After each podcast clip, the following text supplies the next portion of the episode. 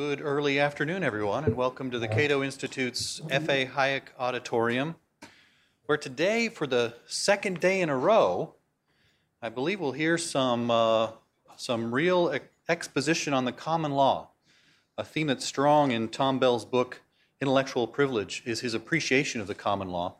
Uh, and yesterday we had a, an event called Bruno Leoni at 100.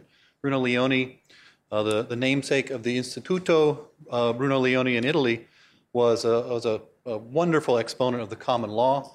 Uh, some of what came up yesterday is that it might have been his influence that uh, caused Friedrich Hayek to really appreciate the merits of the common law. And again and again, uh, Leoni like in his book, Tom Bell comes back to the, to the merits of, of the common law. You're probably familiar uh, with, the, with the format of events like this. first, I'll briefly introduce our, our speakers. Uh, we'll hear first from Tom Bell, then a, then a response or discussion from, from Chris Newman. Uh, we'll do a little discussion among ourselves here in the dais, some Q&A, and after that we'll retire upstairs for sandwiches and conversation, having solved all of the problems around copyright, I am sure. Tom and his publisher, uh, the, uh, Mercatus, have done an interesting thing with intellectual privilege. Uh, they've resolved to commit to uh, treatment of the book under the 1790 Co- Copyright Act. Uh, there's a copyright note in the front of the book that I won't read the entire thing to you, uh, but, it, but it says that the copyright terms applicable to the book are those that had effect in 1790.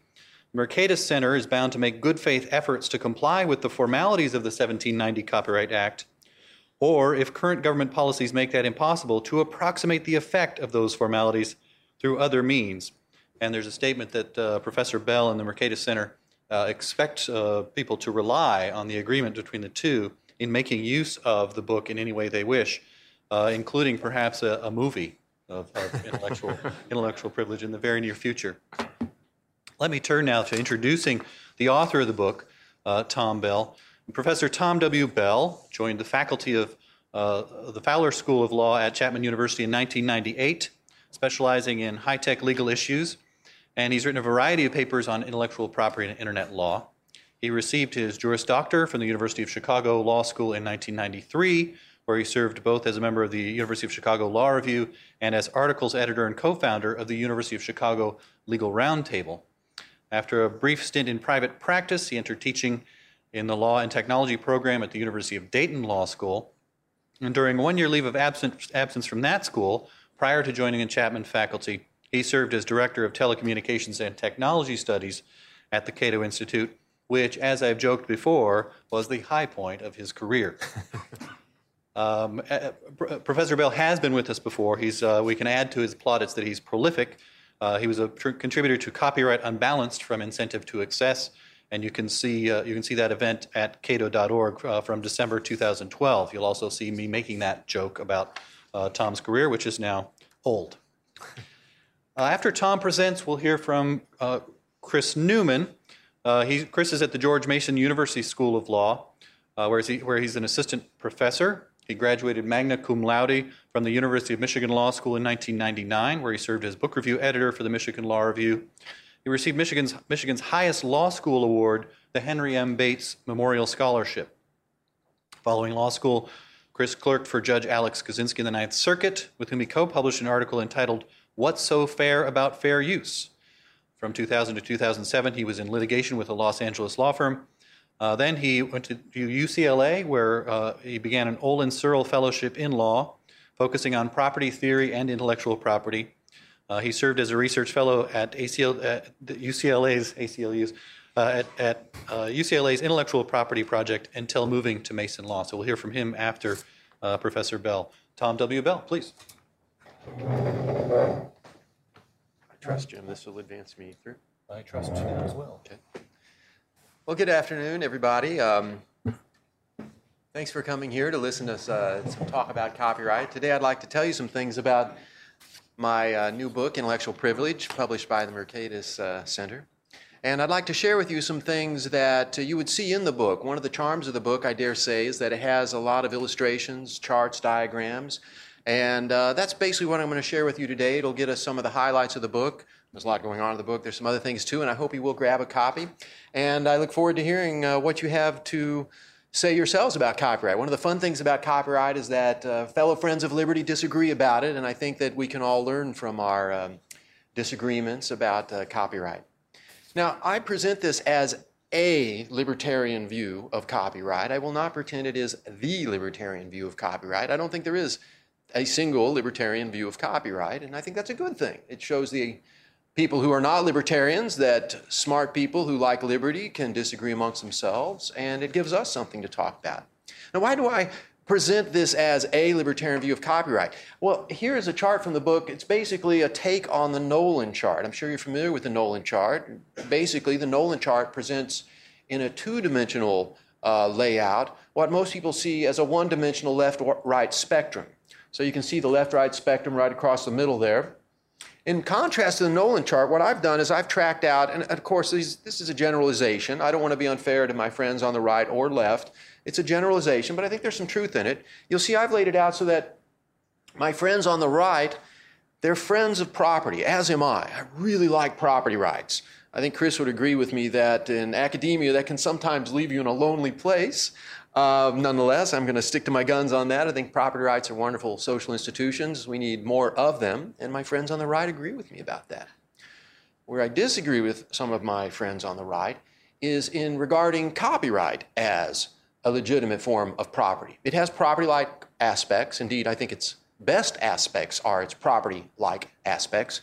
But as the title of the book indicates, I think it's better understood not as a form of property, but as a form of government granted privilege, rather like, say, taxi medallions or welfare benefits. Now, this does not mean it's per se bad. Okay? It simply means that when we assess copyright, we should look at it through the same lenses that we apply to questions like should we have taxi medallions? Should we have farm subsidies? You know, should we or should we not? It's a cost benefit analysis we engage in. So, my friends on the right agree with me about property rights, but you can see they tend to glom together copyright with other types of property. I think they've been bamboozled by a rhetorical trick. And as a consequence, they do not have a lot of respect for freedom from copyright. And that's where I agree with people on the left. My friends on the left say, we have some problems with copyright. It does restrict freedom of speech. Copyright tells you you cannot go out on a public corner and recite MLK's I Have a Dream speech. And you can't, by the way, because it's under copyright. In fact, the copyright is owned by the British conglomerate EMI. And you can buy a DVD of Martin Luther King's I Have a Dream speech for $20. And you can watch it in the privacy of your own home. But even that would not give you a license to go down to the Lincoln Memorial and repeat his words. And that's a real restriction on freedom of speech because you're left to paraphrase his thoughts. Now, that does not convey Martin Luther King's ideas really very well. If you say, well, Martin Luther King talked about having this reverie about the future, and that is not the same. and furthermore, I think it's worth noting that it's one thing for friends of copyright to say we should protect artists and authors and they do creative things, and I'm totally on board with that. I have a lot of respect for the arts. In fact, I have arts training myself. But most people do not have at their fingertips the ability to come up with original expressions, okay? They just don't. And to all those people, you say, we're kind of going to limit you. You who have to borrow other people's words to make your points can't do that. That's copyright protected. And so my friends on the left recognize that. Now, where do I disagree with them? They don't have enough respect, if you ask me, for property rights. They say, oh, yeah, copyrights, that's a form of property, and, you know, whatever. They're just tools of the state, and we tinker with them as we see fit for the public good uh, no, I don't want you messing with my real property and my tangible property rights in that way. So there you have it in a nutshell. In the libertarian, a libertarian view, I think Chris can probably, you know, he'll probably give you a different, but also pretty libertarian view. But a libertarian view is that we should have both property rights, yay, property rights, intangibles, the kinds of property rights that are recognized in a state of nature and at the common law. And we should also recognize that we need to have freedom from copyright. Both are good things, and we can achieve both. Now, as Jim noted, I'm a big fan of the common law. The common law is in the subtitle of the book. The subtitle is Copyright Common Law and the Common Good. Why am I such a big fan of the common law? Well, it's kind of difficult to do that very quickly. This is one reason I offer a diagram. It's worth a thousand words, they say. Very quickly, I like the common law because it comes from the bottom up. The common law originally was found by judges in the practices of people in the streets and in the markets and in the fields. It's a bottom up process. And originally, court decisions recognized the common law by bringing in witnesses and asking them, How in your community do you resolve these kinds of disputes? Now, of course, they added to that and elaborated on that. And subsequent to that, commentators such as, uh, as, as Coke and Bracton kind of summarized the common law and did a great service for us all. But it comes from the bottom up, even though it's distilled. And as this chart indicates, the, the influences work back down again. It's complicated. It's a, it's a tapestry, really. It's very difficult to sum up the common law, and that's a beautiful thing. It's organic, it's complicated, it's a rich web. And this is in sharp contrast to copyright. Copyright does not exist in a state of nature, it does not exist at the common law. It comes from the top down, from Washington, D.C. to us. It is a directed, planned order. Now, I'm not going to say that's necessarily bad. I'm not anti copyright, but let's recognize the beast for what it is. Copyright is a planned order from the top down, it's purely statutory, and that creates public choice problems. Now, I'm going to illustrate for you in a number of ways how copyright has just ballooned out of anything the founders would have recognized. And I'm a big fan of the founders. In fact, i have decided to make my hair like founders' hair. I'm such a big fan of the founders. I don't think I'm going to go with the tricorn. Someone was pushing me that way. No wig, no tricorn, but long hair, sure. Uh, and this is just one quick peek at how copyright has changed since the 1790 Copyright Act. Note that date, 1790. Those were the same guys, and they were guys, the same guys who basically created the United States, ratified the Constitution. And when they came around to passing the first copyright statute, which they did pretty quickly once they formed the first Congress, how did they do it? In a lean, mean, clean way. A little over a thousand words. That's like, you know, twice the length of an op ed. That's how quickly they did it. And this is actually a very conservative count of the present act. Under some counts, it's such a mess. You can include all kinds of stuff in there. Some counts I get up to 130,000 words or more. This is a pretty conservative count of the present act. But you could say, oh, well, you know, you know, that's just words. What matters is what's in the words. Well, let's talk about what's in the words. How copyright has changed over the years because it's a statute, and what happens with statutes? Lobbyists get a hold of them and they take them to town. What have they done with regard to just one aspect of copyright? the length of copyright, the term. As Jim noted, we've released this book, Intellectual Privilege, under the founder's copyright. That's what I call returning to the 1790 Copyright Act. Big fan of the founders. If it's good enough for them, it's good enough for me. So this book will definitely be in the public domain in 28 years. In fact, the founders did it a little differently. They said, tell you what, we're going to give you a 14 year term at the start, and then if you want to renew your 14 year term, you can get another 14 year term. How Mercatus is going to do that, we'll find out in about 14 years. I'm sure uh, we'll work it out somehow. 28 years maximum. That's what you see with that far left block. 28 years maximum. Where are we today? Well, now I had to approximate this. Now it's for an individual, it's life or really death of the author plus 70 years. So I figured, you know, someone lives to 35 and then they, you know, they live to 70 and then we add 70 years and then you get this. And you can see the trend is always up. Copyright getting longer and longer and longer. Now, why? Maybe it's because lawmakers said, oh, 28 years isn't enough. We need a little more copyright. Let's just bump it up to 42. Oh, that's okay. Let's take it up to 56. And they're calibrating things and they're going out and asking people, you got enough copyright? Is everything good? But that's not how it happened, of course. We know how it happens. It happens all the time in DC. This is why we have farm subsidies. This is why we have welfare. Why we have so many federal programs. Because we have concentrated benefits we have special interests who go to Congress and, and do what they're allowed and indeed encouraged to do. They represent their interests.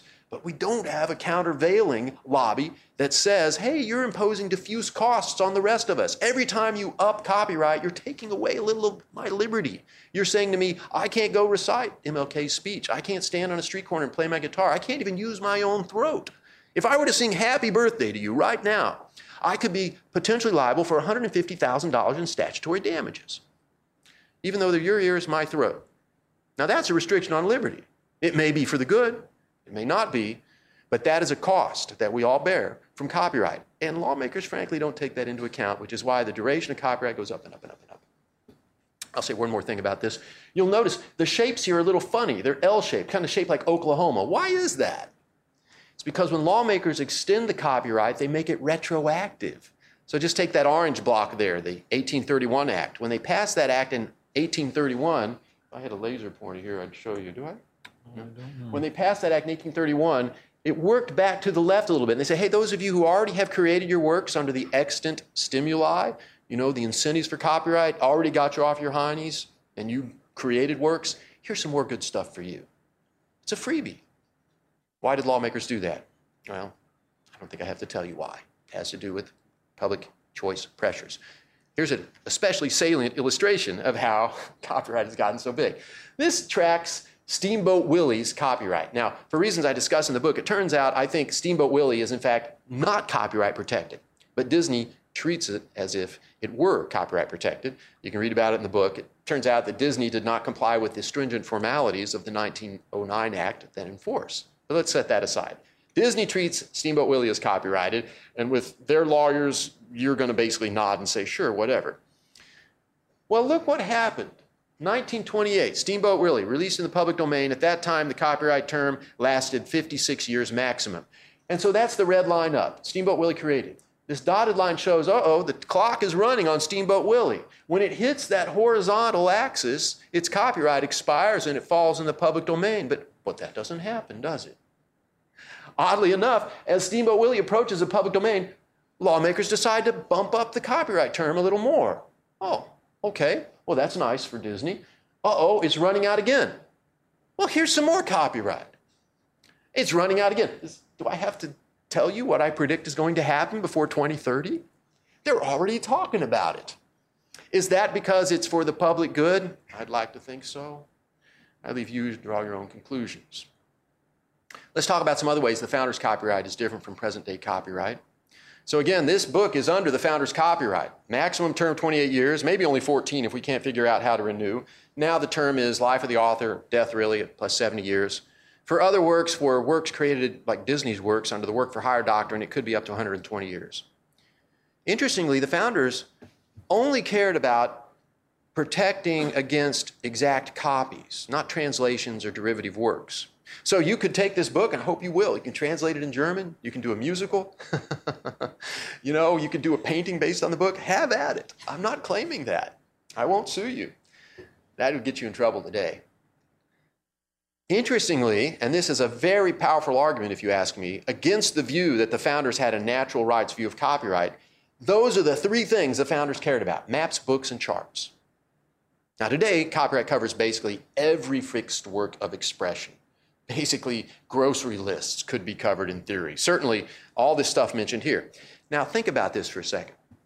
The natural rights view of copyright is that it's Lockean, basically. It says, well, it's kind of like Locke talks about you go out in a state of nature and you collect acorns, and those are your acorns because you've mixed your labor with them. And the Lockeans tell a story about copyright that's similar. It's not crazy. I don't think it works ultimately, but it's not crazy. The argument is you sit down at your desk, and it's like collecting acorns because you mix your mental efforts with this kind of noumenal realm of ideas. And it's like collecting acorns. You collect notes for a song or words for a book, and you fix them in a piece of paper. And that's your property. Okay, so that's the argument. Founders knew about Locke, and they knew about paintings and sculptures and music and architecture. They knew all about that stuff. They appreciated that stuff. They were not Philistines. But they did not extend copyright to those works of art. And why? Well, if you ask me, I think it's very clear. They had a utilitarian view of copyright. They said, hey, we're trying to build a country here. Here's what we need books, maps, charts, music, sculpture, paintings, very nice. That's not what we need. We're trying to build a civilization here. Let's stick to the basics. And furthermore, they understood they were thereby creating a government privilege. And the founders understood that governments need to be limited. They had a great fear, based in their history, of monopolies created by the state. And so they said, man, we're, actually Madison and Jefferson has mentioned correspondence about this. They said, we're very wary of doing this. We're worried we're going too far even with this copyright thing. But we'll tell you what, we'll put it in the Constitution because otherwise it would not be legitimate. It doesn't exist in common law. It doesn't exist in a state of nature. So at least it's constitutional. You can say that for copyright. I don't know if you can say that for farm subsidies. We'll put this in the Constitution and we'll do the bare minimum. And then we're done because there's no natural right to it. And today it's everything. Remedies. Statutory damages, I should actually flesh that out. It's, I didn't include every all the remedies on either side actually, but basically this is the way the picture looks.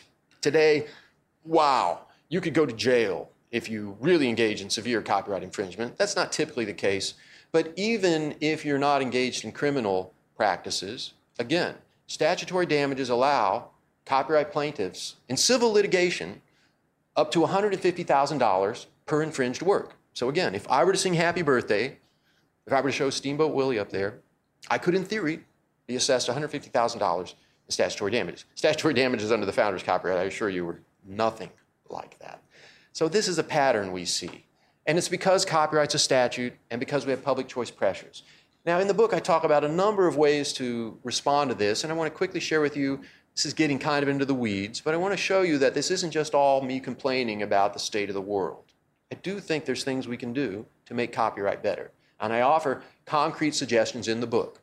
I won't fully explain here, I don't have time, and you don't have the patience, why I think these are good ideas, but I did want to share with you a couple of specific provisions that if I found the right lawmakers, I could hand this to them, they would put it in the act and would make the world a better place, if you ask me. And one is this proposed 107B. Aficionados of copyright recognize 107 right now as the repository of the fair use doctrine. That's 107. So I would put 107, fair use in 107A, and I would add this 107B. And why? Basically, what this says is if you combine your copyright privileges with your common law rights, such as to contract or tort or property, and you grab too much power, we're going to make you give up your copyright privileges. But you can still enjoy your common law rights. I'll give you an example. Suppose I sold this book with a shrink wrap, and it said on the cover, by taking off this shrink wrap, you contractually agree to not criticize the contents. Now, just like you click OK on a computer program, you're bound. You could be bound by that in theory, in law. A court might uphold that as a contract between you and me. And so if you tear the shrink wrap off the book and you open it up and you go, well, I don't agree with this, and you write a blog post, I could sue you for breach of contract and infringing the copyright. Because why? Because you've used the copyright beyond the bounds of my permission thereby. So I've thereby taken away your fair use rights. Now, that doesn't seem like a good thing, does it? And it's not. And courts have recognized cases like that as copyright misuse. All this does is this codifies what courts have done because it's a little bit uncertain exactly what courts mean with copyright misuse. There's not a lot of holdings, it's not a thing litigated much. The holdings are kind of in different places. So here I tried to sum it up and say this is a right you can stand on. If someone combines their copyright with a, a contractual restriction that would infringe your fair use rights, they're going to lose their copyright privileges unless and until they give up those contract rights. And why do I like this? Because this is a gentle way to push people out of copyright into the common law. This says, let's try to develop a world where you can stand on your own two feet to protect yourself, if you're an artist or a publisher, just using the common law. Now, of course, no one wants to do that. They say, I want it all. I want my statutory rights and my common law rights. And 107B would say to those people, that's too much. You don't get all that. We're going to make you choose. And some people would, I think, choose to rely on their common law rights, and that would help develop a whole kind of ecosystem, uh, a market structure where people realize, oh my gosh, I can get everything I want in terms of stimulating the production of expressive works from the common law, because now there's institutions and business models and standard practices for using contracts and torts and property rights to do all the stuff we used to rely on, on copyright to do. So that's 107B, one of the suggestions. The other one's shorter. This simply says for people who decide, you know, copyright, I don't need it. I'm going to rely on contracts, maybe, uh, maybe uh, micro payments and smart contracts. I'm, I don't need copyright. Well, if you go that route, you say, I'm going to dedicate this, like this book, in 29 years. It'll be in the public domain. Or maybe Mercatus will decide to make it available under some kind of contractual device. There's some concern that a court might step in and say, mm, we don't like what you're doing with your common law rights somehow you're doing too much. You're kind of duplicating copyright, so we're going to take away your common law rights. And I think that's a disaster. That's got things exactly backwards. The common law is what we should always protect. The statutory rights are just kind of icing on the cake. But there is some concern under present legal doctrines that the federal statute might interfere with these private rights. And this simply says, no, that won't happen. So again, this is a way to get people to stop relying so much, stop relying so much on copyright learn to stand on their own two feet, as it were. A couple more things, and we'll hand it over to Chris for some comments. I think actually copyright's becoming less important.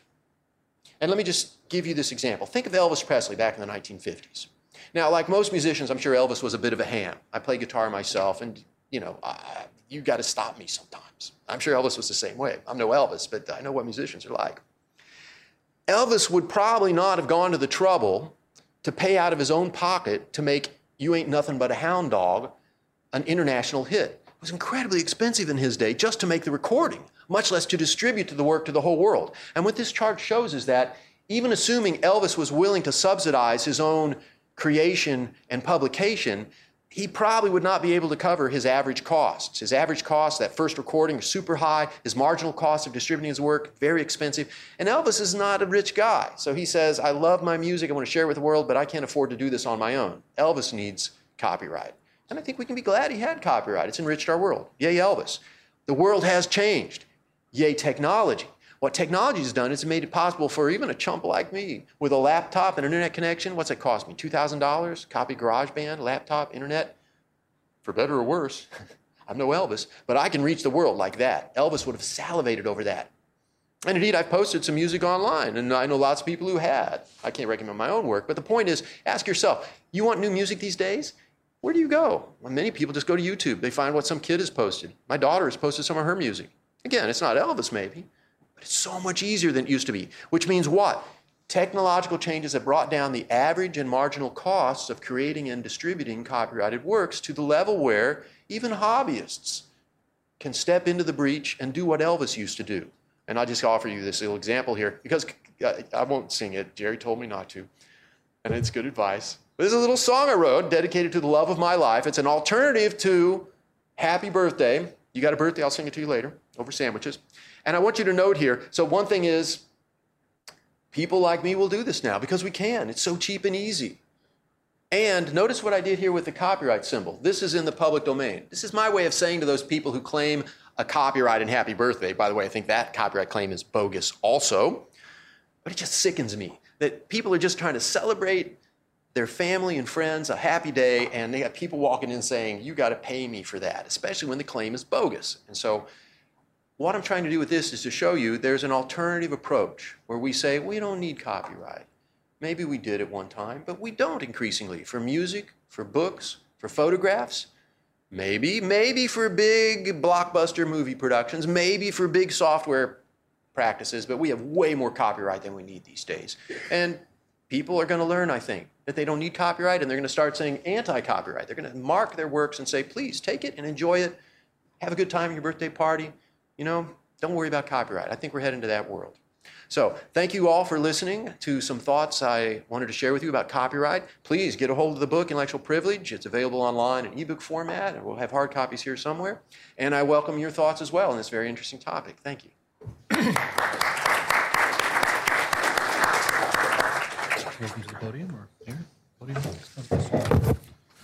Perhaps Professor Newman will sing Tom Tom Bell's. Uh, you Happy should be so lucky. um, I'm going to get a little bit more into the weeds on some of the underlying, you know, legal theoretical issues that Tom talks about in his book because that's the uh, part of this debate where I think he and I have, you know, the the biggest divergence of opinion. I don't disagree with him about many of the uh, practical problems that exist because of statutory copyright or the fact that there there is overclaiming and that recalibration in some cases is necessary. But I disagree with his basic approach as to how we should think about these things. Um, so, what is exactly at stake in this question of the relationship between copyright and common law? I think the way the question is being framed in the book assumes a false dichotomy. Either copyright has to be a pre political moral imperative such that failure to grant it absolute perpetual protection is just grounds for revolution, or it's purely a matter of discretionary industrial policy with no moral content whatsoever. Now, I think the truth is actually a little bit more complicated than that. I don't think those two categories exhaust the logical possibilities, and I think that the muddled state of the common law and constitutional history reflects this. I think the right answer is that copyright is grounded in natural law in the sense that authors do have a legitimate moral interest that can be protected without unjustly infringing the liberty of others. The existence of such a moral interest had been recognized by common law courts and was widely accepted at the time of the founding. However, the principles translating this interest into a properly defined and limited right had not been worked out and embedded in the common law in such a way that they could simply be incorporated by reference, as other property rights could. Locke thought copyright was a valid application of the same principles underlying other property, but he didn't imagine that it would be recognized in the state of nature any more than the right to exercise one's voting rights and preferred stock could be recognized in the state of nature. As Harold Demsetz observed, instituting property rights isn't costless, and people don't generally incur those costs until the economic facts on the ground make it worthwhile. Copyright is a moral interest that only becomes salient enough to be translated into a rights claim when society achieves a certain level of affluence, division of labor, and technology that can support a market in intellectual works. At that point, legislation may be needed to establish the basic parameters of the right, even though I much agree with Tom that I would like to see most of the heavy lifting of actually establishing the full contours of the right done by common law adjudication. But the purpose of the Progress Clause was to underscore the difference between this legitimate institution of exclusive rights and the kinds of abuses that were outlawed by the statute of monopolies. Now, Tom wants to say that the Constitution contains a positive command that we have to think about copyright policy in purely utilitarian terms. Somewhere following the Progress Clause, he seems to discern an invisible footnote that reads as follows. In considering what will promote the progress of science, Congress is strictly forbidden from giving weight to any viewpoint suggesting that authors have any legitimate moral claims, or that the best way to promote progress might be to construct a legal order that seeks to respect such claims within reasonable limits. Rather, Congress is required to approach this area by constructing a rational choice economic model and may secure only such increments of exclusive rights as can be shown through empirical regression analysis to directly increase the number and quality of works produced on a prospective quid pro quo basis. Now, I know that Tom doesn't really believe government could actually do this effectively. Anyone who believed that would already have thrown out Smith and Hayek and ought to be advocating a centrally planned economy, and Tom certainly is not doing that. But for some reason, he insists that our framers commanded our government to think about copyright solely in those terms. Now, I think there's a better approach, one in which we implement copyright policy the same way common law implements rights and other resources, by trying to draw lines that balance the just claims of creators against the liberty interests of others and then lets the market ships fall where they may. Of course, there are different, there are important distinctions between works of authorship and tangible resources that have to be taken into account. There are also important differences between land, chattels, wild animals, fugitive mineral resources, riparian water flows. In every single one of these areas, we have to figure out what kinds of claims deserve to be recognized as valid. How should they be acquired? How far do they reach? What burdens can others be justly required to bear to comply with them? None of that can be answered by a priori deduction from first principles. It all requires the kind of principled yet pragmatic fleshing out that happens through common law adjudication. Now, Tom argues in his book that copyright can't possibly be regarded as a valid property right because it curtails pre existing common law rights. But that simply begs the question all property rights necessarily function by curtailing the liberty of others, including the liberty to use their own property. If you own Blackacre, I am forced to walk around it. I'm being curtailed in my natural liberty to roam where I want. I'm being forbidden from using my own legs and my shoes and my car, just as much as copyright forbids me from using my pen and ink and computer in certain ways that harm other people's interests. Now, you can argue that one of these claims is justified and the other one isn't, but you can't substantiate that claim by reference to a sense in which they are operationally identical. Tom also wants to argue that copyright can't be a property right because essentially it doesn't fit the suit. It's not perpetual. The exclusive rights it grants are limited in scope and riddled with technical exceptions, as though the premise is that any form of ownership other than a perpetual fee simple, protected by an absolute trespass rule, can't possibly qualify as property. But Tom can't mean that. He knows, as well as any 1L property student, that common law recognizes all sorts of property rights that don't meet that description. And not only, you know, usufructuary rights, for example, easements, profits à prendre, riparian water rights, all of which are property rights recognized at common law, but not defined by a broad right to exclude from a resource in its entirety. Um, and not only are there lots of recognized property rights that don't fit the suit, even Johnny Bravo doesn't fit the suit. Fee simple ownership of land is not absolute or eternal, at common law. One person can own an easement over your land, which means your right to exclude has to give way. The doctrine of necessity lets people enter your land without permission in cases of emergency. The doctrine of nuisance limits what you can do on your land if it interferes with your neighbor's use of his land. Nuisance doctrine is every bit as messy as fair use doctrine and for very similar reasons, but it's part of the common law definition of property rights. Adverse possession limits the amount of time you can even own your land if you don't pay attention to it and let someone else camp out. And adverse possession has an impeccable common law pedigree, even though it incorporated a statutory determination of the exact amount of time needed to lose your land claim. So I share strongly Tom's general institutional preference for common law over legislation as a way of defining the proper contours of rights. However, the mere fact that legislation played a key role in the definition of a property right can't disqualify it as a valid property right or as a valid part of the common law unless you want to throw it all out. Because the trail from feudal tenure to common law property and land was not blazed by common law judges from the bottom up acting in a hermetically sealed chamber. It was shaped at numerous crucial junctures by parliamentary enactments, starting with quia emptores, which created the alienable fee simple. It can't be, it, com, I love common law as much as Tom does, but it can't be that you, you can't put it in a hermetically sealed chamber from legislation and say that I agree with the, the fears about rent seeking legislation, but you can't simply say anything legislation touches is tainted and therefore not, uh, not valid. Um, so the most basic argument for natural property rights usually goes something like this. I think what Tom presented is the way most people read Locke, and frankly, if you understand Locke that way, I agree that it's not very strong. I don't think that's quite, that's not the way that I understand Locke. And I think the basic, under, the basic argument tends to be no one can survive or flourish without making use of things. And therefore, each of us has a moral interest in appropriating things for our own use and being free from interference in our attempts to make use of them. Now, to operationalize that, all you really need is a usufructuary right, not a fee simple. A usufruct just imposes a narrowly tailored duty on you not to interfere with my actual use, but otherwise leaves intact your liberty to interact with the resource as you please. If you want to justify a trespass rule, which Tom argues in his book is really the sine qua non of property, you're going to have to do more work.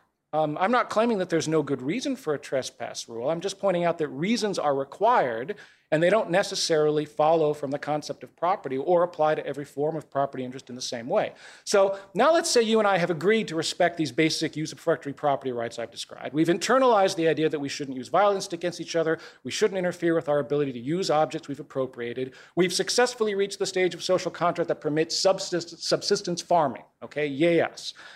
But now let's suppose you're a farmer and you've managed somehow to grow a huge surplus of wheat. So much wheat that you and your family can't possibly consume it or make any other productive use of it before it rots. Now, as a practical matter, either someone else is going to use it or it's going to be wasted.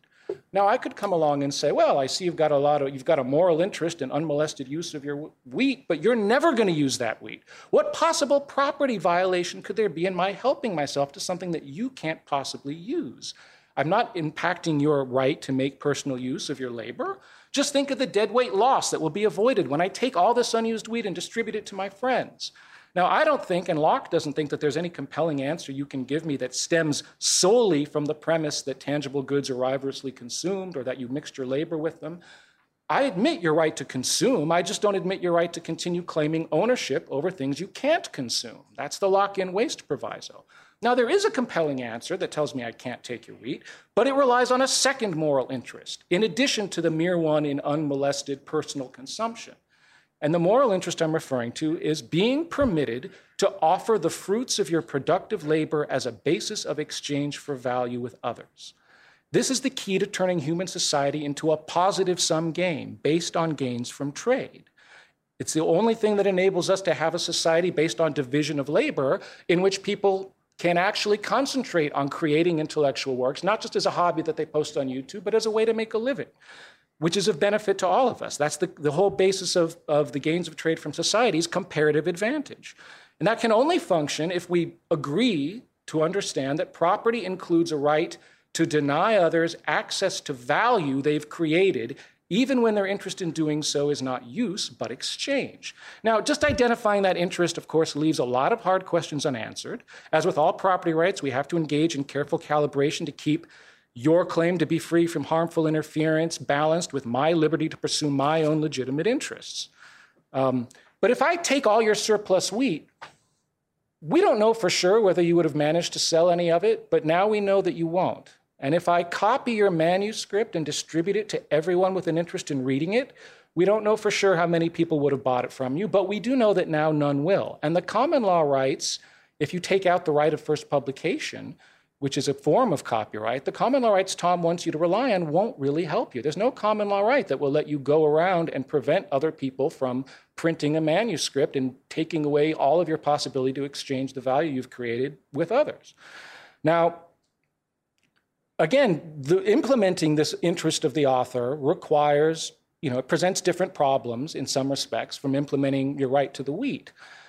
But there's no reason in principle why this fleshing out of rights and duties couldn't have taken place through the same common law process that did it for land and chattels. Unfortunately, in my view, the common law courts didn't get a chance to weigh in on copyright until late in the game.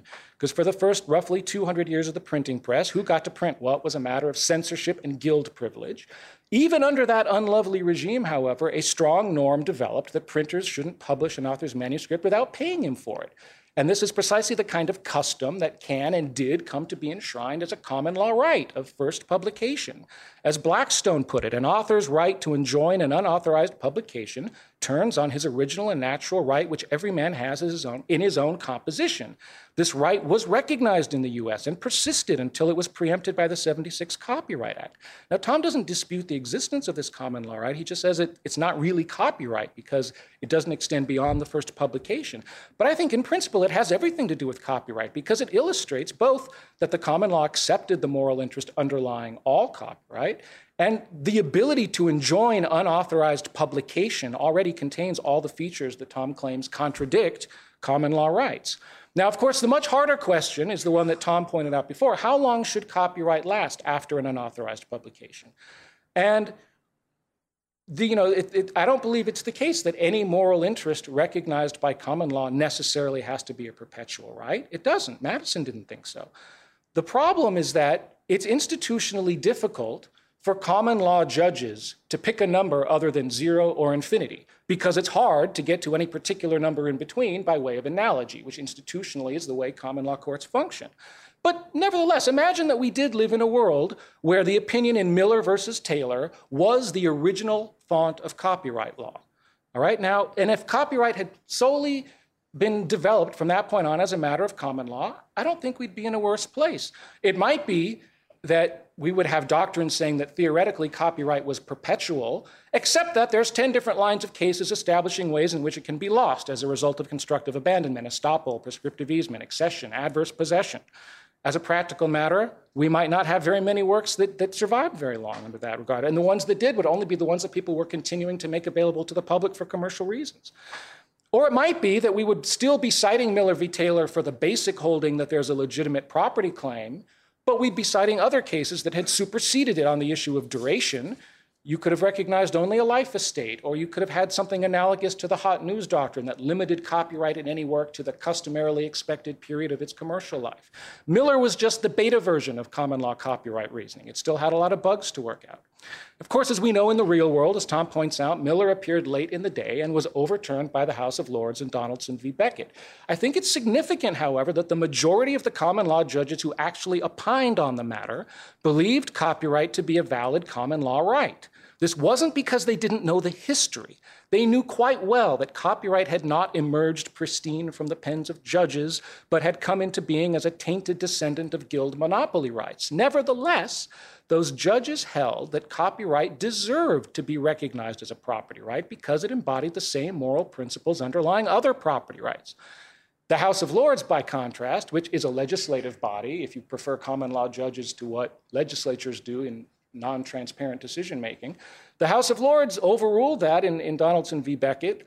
But it's a, it's a legislative body that doesn't issue opinions, so the only thing we know for sure is that they held copyright doesn't survive its statutory limitation. So I don't see any reason to accuse Madison of deception, as Tom sort of does in his book with, in Federalist 43, when Madison wrote in Federalist 43 that the copyright of authors has been solemnly adjudged in Great Britain to be a right of common law. Madison wasn't claiming that copyright had to be perpetual. He was proposing a constitutional provision saying it can't. He, all he was trying to establish, I think, is that protection of copyright is a proper power to grant the federal government. And he thought if, if he thought copyright violated natural and common law rights, he wouldn't think it was a proper power. He's pointing to British common law because if common law judges recognized copyright as a valid claim in principle, that at least meant it was consistent with natural law and protecting it was a legitimate function of the state. Um, and I don't see any reason why we cannot accept at face value Madison's statement in the Federalist that the public good fully coincides with the claims of individuals. I don't think we're stuck between a moral, uh, moral natural right version of copyright or a consequentialist version of copyright. I think in most areas we realize that they coincide.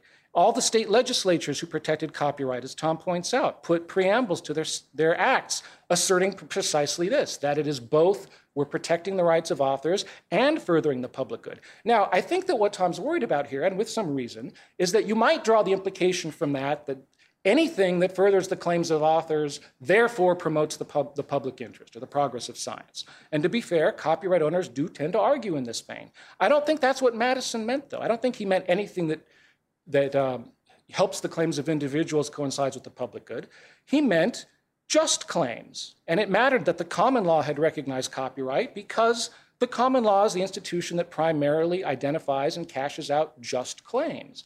I don't think just claims means I created it, it's my labor, therefore I win. Just claims means claims that are not overreaching, that further the, legi- the moral, the, excuse me, the legitimate moral interests of an author without unduly restricting the liberty of others. That's what common law has had to work out for every form of property right. Now, I agree with Tom that there's plenty of room for improvement on this score in our present copyright law.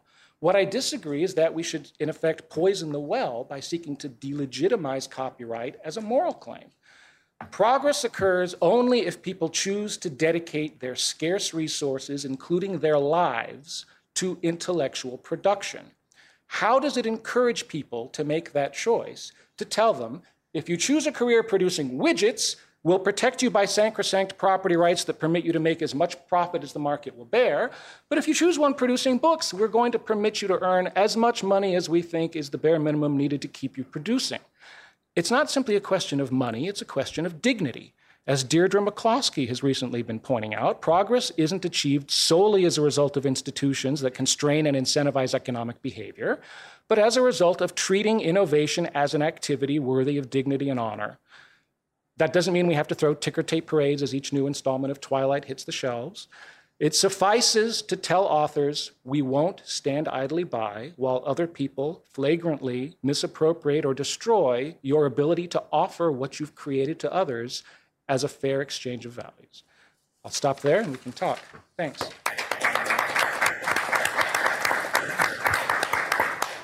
Well, well, I'm not sure what to do with the the sleepy consensus we've arrived at around uh, issues. Uh, Tom, a few words of response if you if you want to. Oh, okay. Um, I really want to hear from you all, but I'm so delighted with Chris's uh, comments that I do want to say a few things about them. I want to thank Chris for really giving some serious thought to this, and on a number of points, being uh, quite convincing. I think he and I agree more than he realizes, perhaps. Although I will say, you know, I'm not going to get cranky about this. Some things that he said I said in the book is not what I would say I said in the book, but I'll leave you to read the book and figure that out for yourself. First of all, let me note one thing. I think this is important because I do write about this.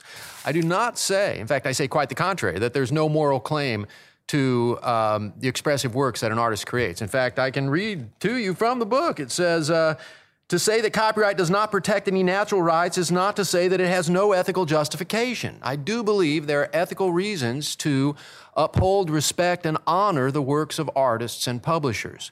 I don't think the way to do it is through federal legislation that threatens people with $150,000 in statutory damages anytime they make an unauthorized copy of a work. Well, what kind of moral claims do I have in mind? A couple of things, and these you can take care of under common law.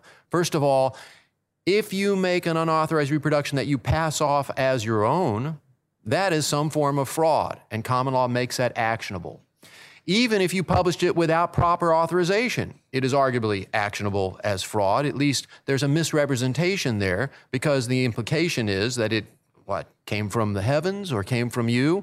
So there's an argument authors can make, which I think the common law would uphold, that you have to give them due credit. So that's one thing. Another thing is simply looking into your heart and saying, This music or painting or sculpture moves me, and I appreciate that, and I want to share my appreciation with the Creator.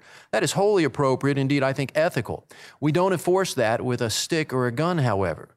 We enforce that the same way we enforce edicts to be charitable. I view copyright as something like welfare for authors. Just as we have welfare for the poor and the impoverished for good reason, because our hearts go out to them and we see suffering, we recognize in a just society you need to take care of the least worst off.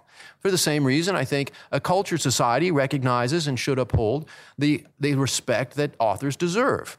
Now, that is ethical, but it is not coercive. And libertarians should be the first people to recognize there are a lot of ethical good things in this world, some of the best ones, the most important ones, that you do not enforce with a gun. In fact, that derogates from their ethical force. If you say the only reason you should do this is because I'm going to throw you in jail otherwise, I believe a lot of what copyright does is well meaning, but it just goes too far. It's got way too much muscle, where merely moral suasion and sweet words should do the work. I'll note too, because I've had the same debate with Epstein. I had a wonderful debate with Richard Epstein about this. Richard, unlike uh, uh, uh, Chris, I think it's fair to say, is not a, such a big fan of Locke. And Richard and I agree about that. But, but Richard too rolled out these examples riparian rights, rights to oil and gas. And unfortunately, with Richard, I never got a chance to get a word in edgewise on this particular point. So I get a chance here. He, he talks really quickly.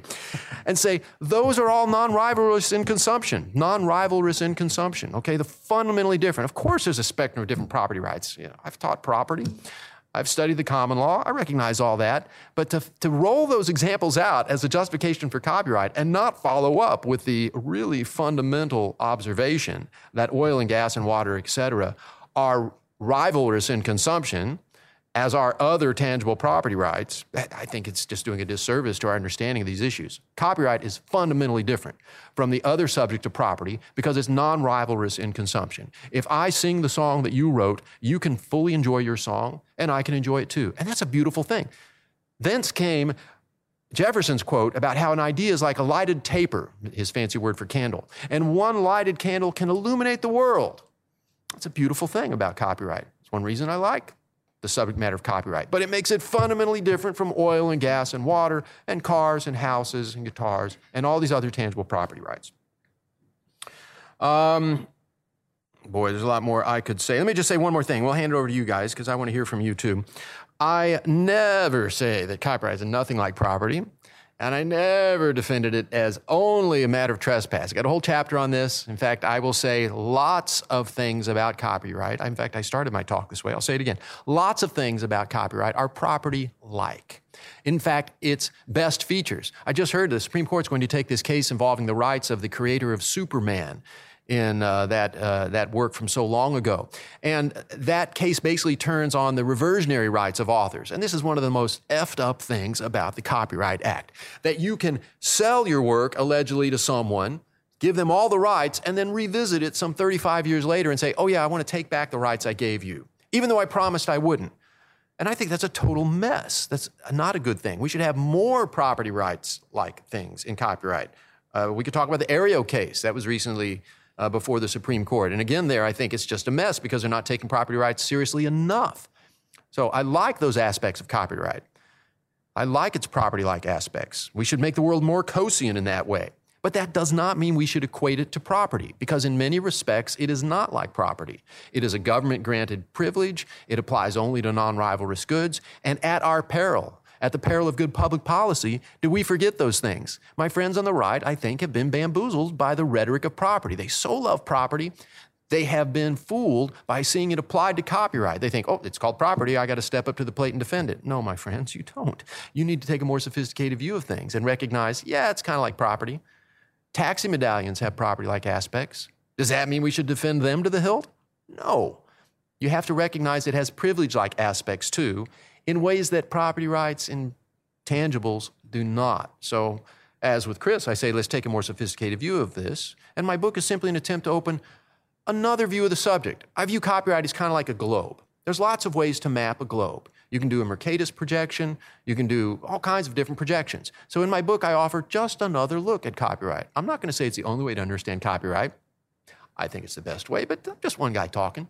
I just want to offer you another perspective on copyright where we can step away from the property model and look at it through this other lens. I think it reveals new and useful things about copyright. And I think if lawmakers were to maybe take some of that to heart, we'd end up in a better, more free, more prosperous, more cultured world. Thank you. Before we uh, allow you all questions, and I imagine several of you have questions or brief comments, um, I'll. Uh, I want, I want to ask a question that, that's it's got a little bit of a longish setup, but this this uh, this interaction between the common law and statutes is is really interesting to me, and and uh, I was I was reminded during Professor Newman's uh, uh talk of the uh, the Communications Decency Act, Section 230, which um, which people really love because it provides protection against suits for uh, providers of um, internet comment boards and other services that allow people to, to pub- publish on the internet. CDA 230 was, uh, I think, meant to codify a couple of cases, the CompuServe case and the Prodigy case, uh, where the where early common law in this area, early common law being 90s, uh, 1990s, early common law in this area was starting to find no liability for providers of these services. CDA Section 230 came along and it created what most people call an immunity extending to these services. And I think it's very different uh, for the finding of no liability under the common law and a statutory finding of immunity. It suggests that all these internet service providers should be liable, but public policy has come in and given them a special exception. I think that's an interesting, maybe maybe delicate, and maybe maybe a little bit prim um, illustration in my mind of how statutory law comes into developing common law and mucks around with it. That's a that's a small mucking around. But I took from what Chris Newman was was saying that uh, there's a decent argument, and forgive me if I'm if I'm interpreting you wrongly, that that the common law was emergent, and the common law would have continued to emerge to create uh, to create and extend what we now uh, call copyright. And I'd be interested in both of you to comment on that. Perhaps first, Tom Bell. Uh, are you are you thrown off by the statute and the public the public choice issues that arise under a statutory law? Are you thrown off the trail that was an emerging common law of copyright that, that probably should have uh, should have developed? I thought that was one of Chris's most interesting observations, and uh, something I'd like to think about more. There's an argument to be made there, but of course it's uh, it's all conjecture. It's hard to say how courts would have developed uh, the nascent uh, common law of copyright. I will say that I still stick to my guns in saying I really don't think first publication rights were much like copyright today. Basically, what courts were there doing was simply protecting the same rights authors would have gotten through their traditional tort and contract rights. I don't think really calling it common law. I th- it doesn't. It, I'll say not only does calling it common law copyright not add anything, it muddy, muddies the waters. In fact, we should call those authors' rights. A few courts, few jurisdictions said that if someone knowingly takes a work and publishes it and first before the author, that's actionable. But I think, my friends, you can do all that same work without creating this whole new doctrine, without introducing the notion courts are going to create copyright. You just do it through tort claims of, say, violation of trade secrets or contract claims. And to the extent we do that, we encourage artists and publishers to tighten up those protections. If, if courts kind of cut them some slack and say, oh, we know what you meant to do here, we'll just kind of make up some doctrine here, I don't think that's the way to go. I think you say, all right, you want to nail this down with a contract publisher? You want to protect it under lock and key so that if someone gets away with it and actually publishes it, you can claim a trade secret violation? That's what you need to do. I think the world would be a better place there. And that, perhaps, is how things would have developed. In that case, I would have been totally happy with it. So, why doesn't that argument apply to all tangible property as well? We could not have property rights that enable me to have the state go out with guns and forcibly return me to possession of a chattel that I've allowed to roam freely out there. I'll just use my contract and tort rights to contract with anybody that I hand it to so I can get. I mean, I, I don't understand. What, what would be the tort claim that would enable the author to enjoin publication of a manuscript after it had been stolen? Because your claim is that, well, property only gets you your ink and paper back. If it's stolen from me, there was no contract. So, what exactly is the nature of the tort claim that would get me an injunction? What? Break into my office and take my paper. That's trespass to real property. It's trespass to chattels. It's probably conversion as well. That's easy.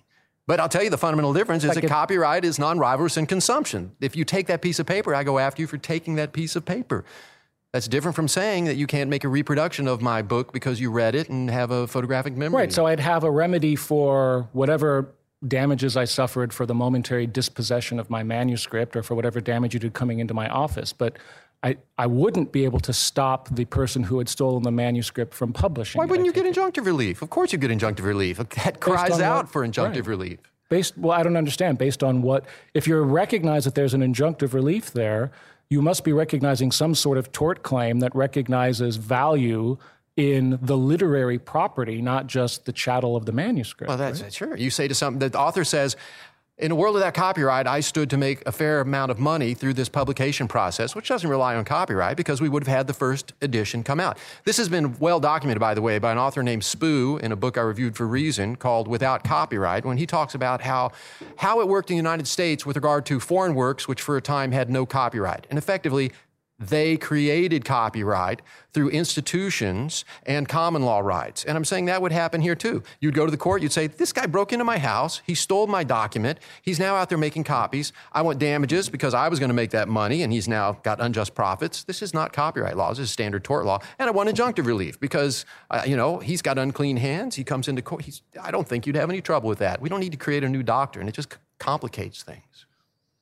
I know there are um, retiring, quiet, laconic people in the audience, but let's try to bring you out. The young woman in the green. If you'll wait for the microphone, uh, I don't obligate people to identify themselves because I'm big on privacy and anonymity. But if you want to identify yourself, I'll, I'll identify myself. Katie McAuliffe, Americans for Tax Reform. Just on the last point there, um, in a digital world where someone can go into my, like, say someone breaks into my Gmail account and takes my song and reproduces it and reproduces the code or reproduces the sound and they make money off of that iteration. You know, like when we talk about privacy, we say that privacy shouldn't be different in the physical world as it is in the digital world. So, electronic communications privacy reform, I want the same Fourth Amendment rights for my digital content that I have for my physical content. So, why, when it comes to our intellectual creations, which are also valuable to us in the same kind of way that privacy has value, would we not want protection of that for authors and creators? And I know you've said under common law, but I it seems to me that the statutory create or not creation, but the statutory laws for copyright are something that help protect that and something that is valuable. Well, I, I I agree with the last claim. I mean, copyright does some things that I think the common law would do about the same way in which event I say copyright is one, redundant, and two, puts us at the risk of these ter- terrible public choice pressures.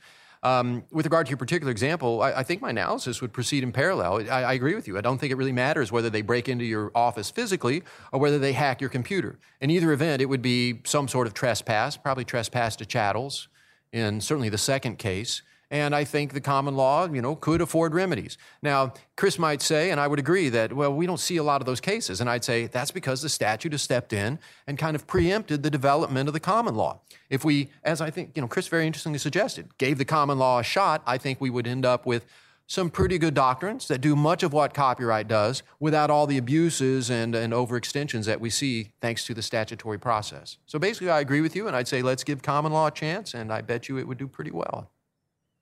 Uh, let's let's come here, same row. There are two Tim Lees here. This is one of them. They're both referred to in their community as the good Tim Lee. is this the better? um, so I'm, I'm, I'm Tim Lee. Um, I'm curious about the, uh, the sharp dichotomy you're drawing between statutory and common law.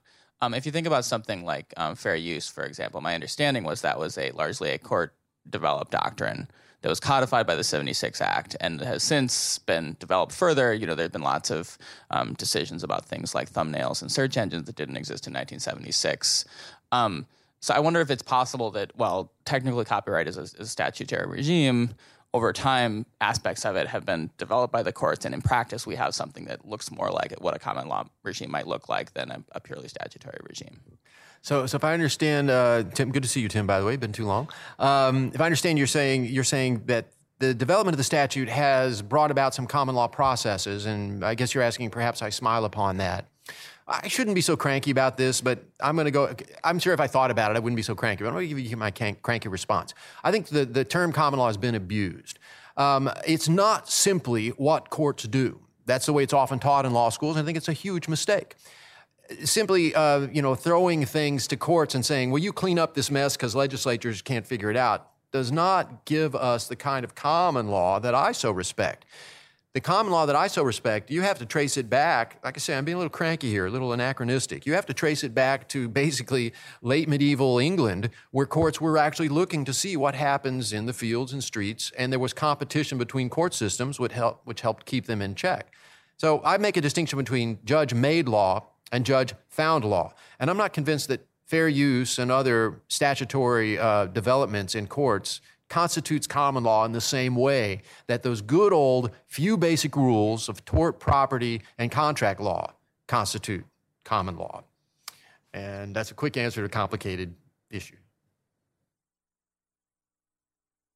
I'm not sure that the distinction between judge made law and judge found law is that clear because when you read the common, I mean, any attempt to engage in common law adjudication is based on a, a, a mixture of reason by analogy to, to custom, but anytime you analogize from something, as you know, you have to do it on the basis of some sort of principles, on some sort of framework that tells you which analogies are valid and which ones aren't. What are the underlying interests being served? Which is why I think Tom probably agrees with me that one of the reasons that the common law worked out so well was also because the judges, by and large, tended to adhere to underlying notions of natural law and that informed their reasoning.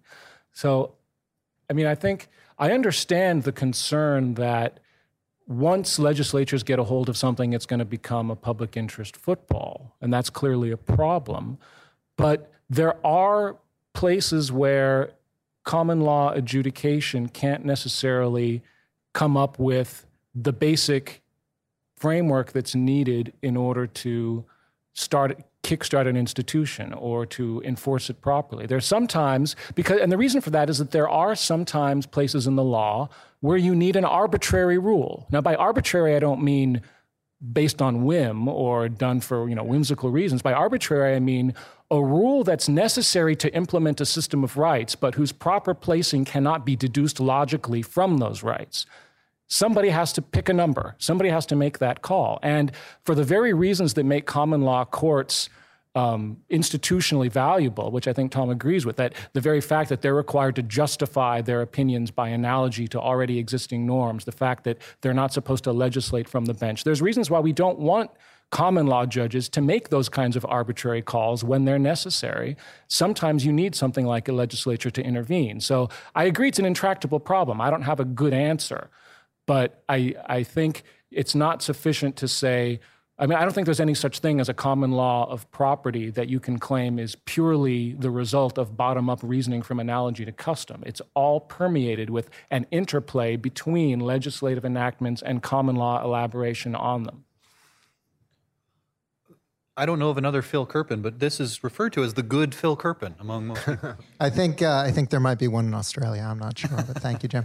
Uh, I have a question for Professor Bell, a more practical question about the rights that you're disclaiming in the publication of this book.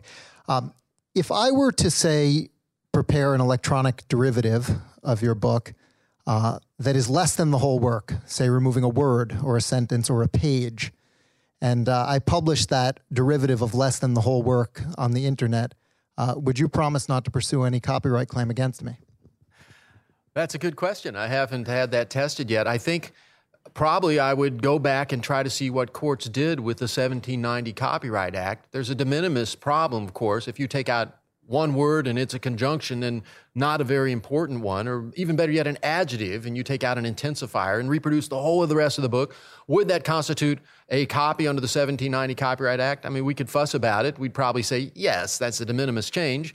And you're looking for a bright line rule, and I'll say, Get ready to be frustrated, my friend, because the law does not always admit to bright line rules. If you recreate just one chapter, is that a reproduction of the book? I'd say probably not. And you want to know where in the middle? And I say to my students, the presence of dusk does not mean night equals night equals day. You can find gray cases. That does not mean we should not make the distinction. So that's as far as I can go. It's a gray question.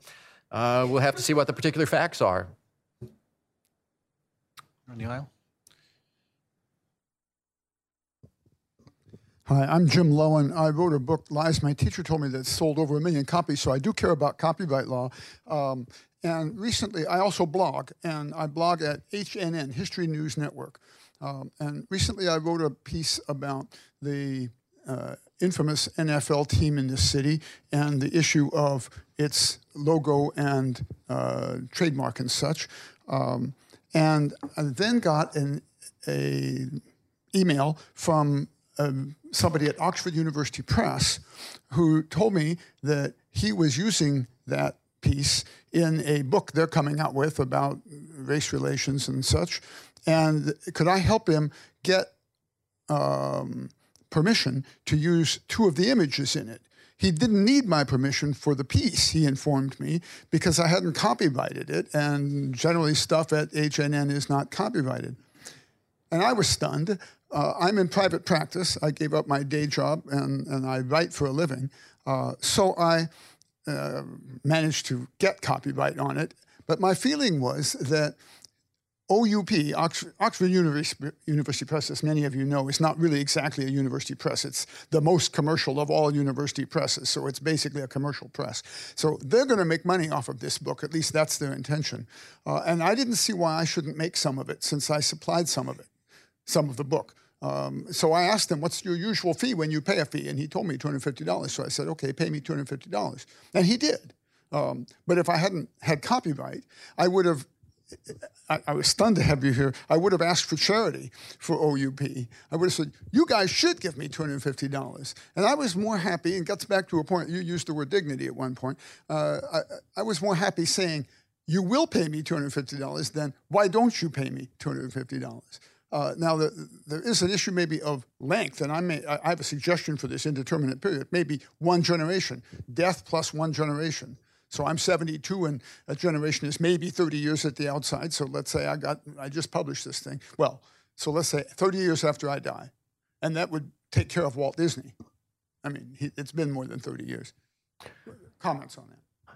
Well, as regard to your particular hypothetical, um, I, I, can't give you legal advice, although I also will not say you did anything wrong. But I, would say I, I with you. I'm with you on that. That ethically, I think OUP was on very shaky ground there, and I encourage us to develop a culture where people understand. Well, that's just not done. That's that's just unseemly. That's rude, and where people shake their fingers at folks who don't pay. Would uh, that world still work to encourage expressive uh, creation? I think it would. It would be a little different from the world we're in, but I think it'd be a better world because people would not immediately, you know, reach for a club and say, I get to throw you into jail if you don't do what I say. Now, it is nice, as I totally will concede, to be able to do that when you're trying to assert your rights. It makes things so much more simple, just as it would make it simpler to do charity if we could just go out and grab the stuff we need. But it's not clear to me that all told, in the long run, we end off we end up better off in a world where um, you know you can threaten OUP that way. But I, I will agree, definitely, you got an ethical claim, and legally under current law, I got to say I would take that case, sure. I guess what I don't understand still, and this is, I guess, the key issue. Why why don't we use that approach? Say I'm I'm trying to run a business where I send chattels out there to various people, I lease them and lend them, and someone misappropriates one and runs away with it. Now we could have a rule just like Tom just described for copyright law, where we all wag our finger at that person and say, "You really shouldn't do that. You shouldn't take somebody's car and not give it back to them." Um, and now Tom says there's a key difference there, and it, apparently the difference has to do with either either the fact that the car is you know, rivalrously consumed. But of course, to me as a business owner, it, it, n- nothing of my interest in use of personal use or consumption of that car has been hurt. The only thing that that car represents to me is a possibility to make an exchange of value with someone else. In terms of the harm that's being caused to me, that's it. I don't think that supports the distinction. I mean, the, the other possibility is that Tom said, well, he thinks that not his version of natural law. I, I, don't fully understand it. I'd like to hear him actually flesh it out a little. His version of natural law is that if I could make, if, if in a state of nature I could credibly claim that I could protect this right, that justifies asserting it as the type of moral claim that justifies the use of force. But I don't understand. I mean, that might work if I'm a Korean grocer hunkered down protecting my store in the face of a riot. I could credibly claim that I can protect my property rights. But if we're going to live in a sophisticated economy where I'm sending property, I have property interests in things that are far flung and different people are using them and licensed, I don't think I can credibly protect those rights on my own any more than I can protect my right to have not have people publish my manuscript. So I, I don't fully understand the I'll be happy to explain. You're presuming the answer to the question. You're presuming that you have a right to that income stream to justify having a right to the income stream. And I say to people who want to make more money off of their expressive creations, take a number and get in line, buddy. We all want more money, but that's not enough of a justification. To make it clear again, I'll try another example. Suppose that the author of the work says, You know, I don't think people should exercise fair use rights over my work. Where's that come from? Locke says I get it, it's mine, and you're doing some kind of parody. Well, look, you're using my work to do it, I don't like it. And by you running off and taking fair use, you're reducing my income stream. I have an expectation in that. When we say to that person, Well, you're not, you know, where do you get the thought you're supposed to have? Well, I got Locke on my side. Locke doesn't talk about parodies. So, Chris, that does saying that you're disappointed that somebody is making more money that you'd rather have in your pocket by no means justifies your claim to that money. You have to have a separate justification, and I offer one in the book, and it's basically this natural rights view. But uh, yeah, there you go. Take away your right. We'll leave the, given an, given an, Sure. Um, and you could say, I don't, suppose they took a fair use, or this gentleman wanted to take uh, some kind of use of my work. I could also claim, I want that right too. That doesn't justify giving me the right. Everybody wants more power over others. This is DC. You guys haven't got that yet? You need more than simply saying, I want to get that money. Now, I know you have claims you can make based on Locke. I've read those. I don't find them as convincing as other justifications. But let's understand you need more to the argument than, oh, I wanted to make that money and I'm not making it. Just a quick moment. A little bit more. Just very quickly, I'm not advocating a claim that you have a right to a particular income stream. I'm simply saying you have a right to be free from certain types of wrongful interference in your attempts to generate an income stream. And I think that's different. But I'll. Well, again, you can say the same thing about fair use. What are you doing interfering with my right to throw people in jail for making parodies of my work? You're interfering with my claim there. And you have to fall back to, well, that's not what the statute says. Well, then we're just taking a positivist view of the law. Whatever the statute says is fine. Well, if that's what we're going to, the view we're going to take, there's no use in writing a book like this. We'll say, you want to know what the law should be? It's what the law is. We got nothing to say about that. I don't think we do public policy that way. We shouldn't. In a happy accident, we'll hear a question from the other good Tim Lee. I was going to say, as the other Phil Kerpen in the I'm sorry, other Tim Lee in the room, I, I feel almost obliged to ask a question. Even accepting for a moment that utilitarian uh, foundations uh, underlie the copyright clause in the Constitution, can you name another nation in human history that has seen the degree of artistic and technological advancement that has been occurring in the United States, particularly over the last three decades when some of these laws are, in your terms, more draconian. Uh, just to give you a couple of examples, artistically speaking, Bollywood accounts for something like three billion in box office receipts. Hollywood is 35.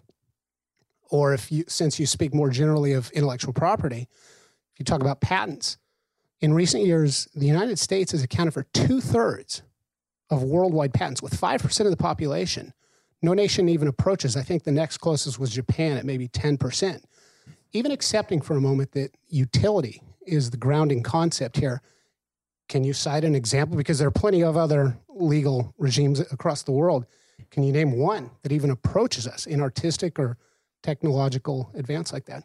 That's a great question. I think we can celebrate the success of American culture. And I, I think it's wonderful. And I don't think actually copyright is in a total crisis, in part because I look at the world around me and I say, wow, we enjoy this cornucopia of cultural wealth.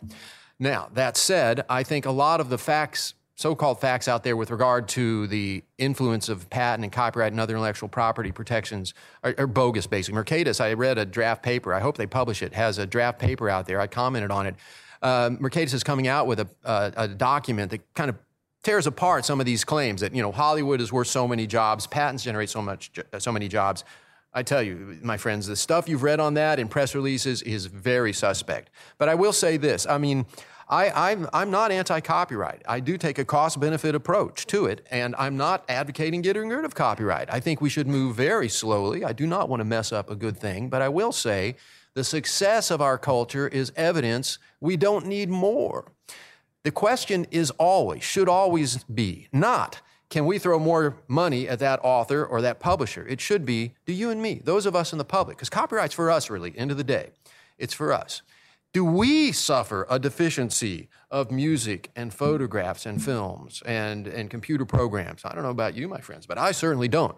So when lawmakers say we need more, we need more copyright, we need more patent, I would say, well, I don't see the problem you're trying to fix. In fact, if anything, given the success of the current system and the costs it imposes, remember that guy's copyright is a restriction on your liberty. We should talk about dialing it back. We'll take it slowly. But let's stop increasing copyright, okay? It's working fine now. We don't need more. And, and you can't simply say, but these industries are making so much money. That is not the question. The question is whether you and I and the rest of the public have access to the works that they're supposed to stimulate. We got it. I don't see any shortage. If anything, there's an overabundance. Sometimes I can't escape music. So I think we're in a position where we can start critically assessing copyright. I could take a patent some other day.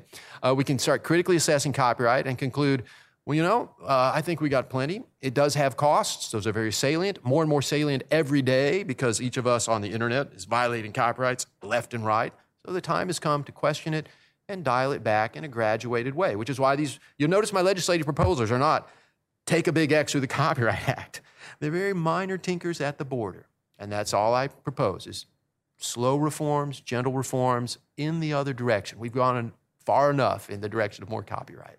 So the economic the economic question that's posed by the the constitutional uh, language is pretty well framed. Like, where would you set where would you set the scope of copyright? Where what would you set as the length of copyright? Do you know of anyone digging in to do the actual research that'll give us that answer? The two things I say about that people talk about copyright being delicately balanced. Oh, that's so wrong. It's so wrong because one, we don't have the numbers. What's the price of people not being able to recite MLK's speech at a public assembly? What's the price on that? We don't have the numbers. And two, even if we did have the numbers, lawmakers, frankly, would not care. Because they're not going to hear from the guy who's at a public assembly realizing, I can't recite, I have a dream. They're not hearing from that guy. So, what we need are reforms that will slowly push us away from the statutory regime, which we're not going to fix. I'm going to go up to the Hill the next two days. I may change some minds, but honestly, I don't expect to change any laws. We need to move out of that regime towards the common law, a bottom up process that's more organic and more directed towards what we in our, in our houses, at our desks, are, have to live with. That's the only way to fix this problem, not by having a bunch of scientists and economists try to work up the numbers. That's never going to happen. And if they get the numbers, it won't make any difference. Uh, we're almost at time, but uh, let's take one last question. The gentleman over here in the green.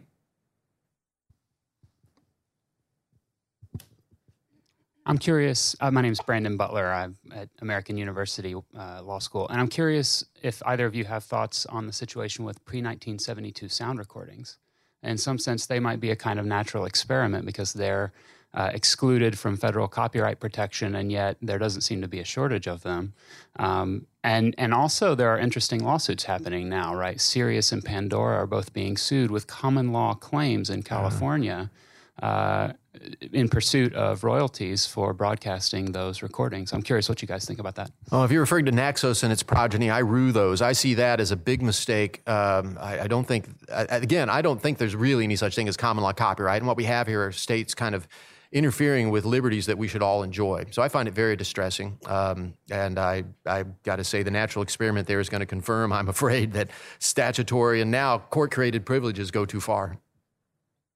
I think what's there's a variety of states that have done that and under slightly different theories. Some of them, I think, have statutes. Some of them have um, common law based rights, or at least arguments for common law based rights. And um, I mean, the copyright statute, the federal statute, deliberately, you know, didn't cover certain things or it didn't get around to covering them, but it deliberately didn't preempt states from dealing with things that are outside the scope of federal copyright. So I'm not sure exactly what the natural experiment you're talking about is. I mean, in one in one sense, it's a natural experiment that shows that there are um, that there are other uh, institutions other than Congress that view this as a valid interest in terms of I'm not sure what you mean in terms of the the uh, the underlying effects of what will happen. I mean, there's not going to be any more pre-72 sound recordings created. So at this point, the the only you know the question is how long will those rights be extended, and you know, I don't know what the what we, what you think the economic impact of that is going to be. Is that the question?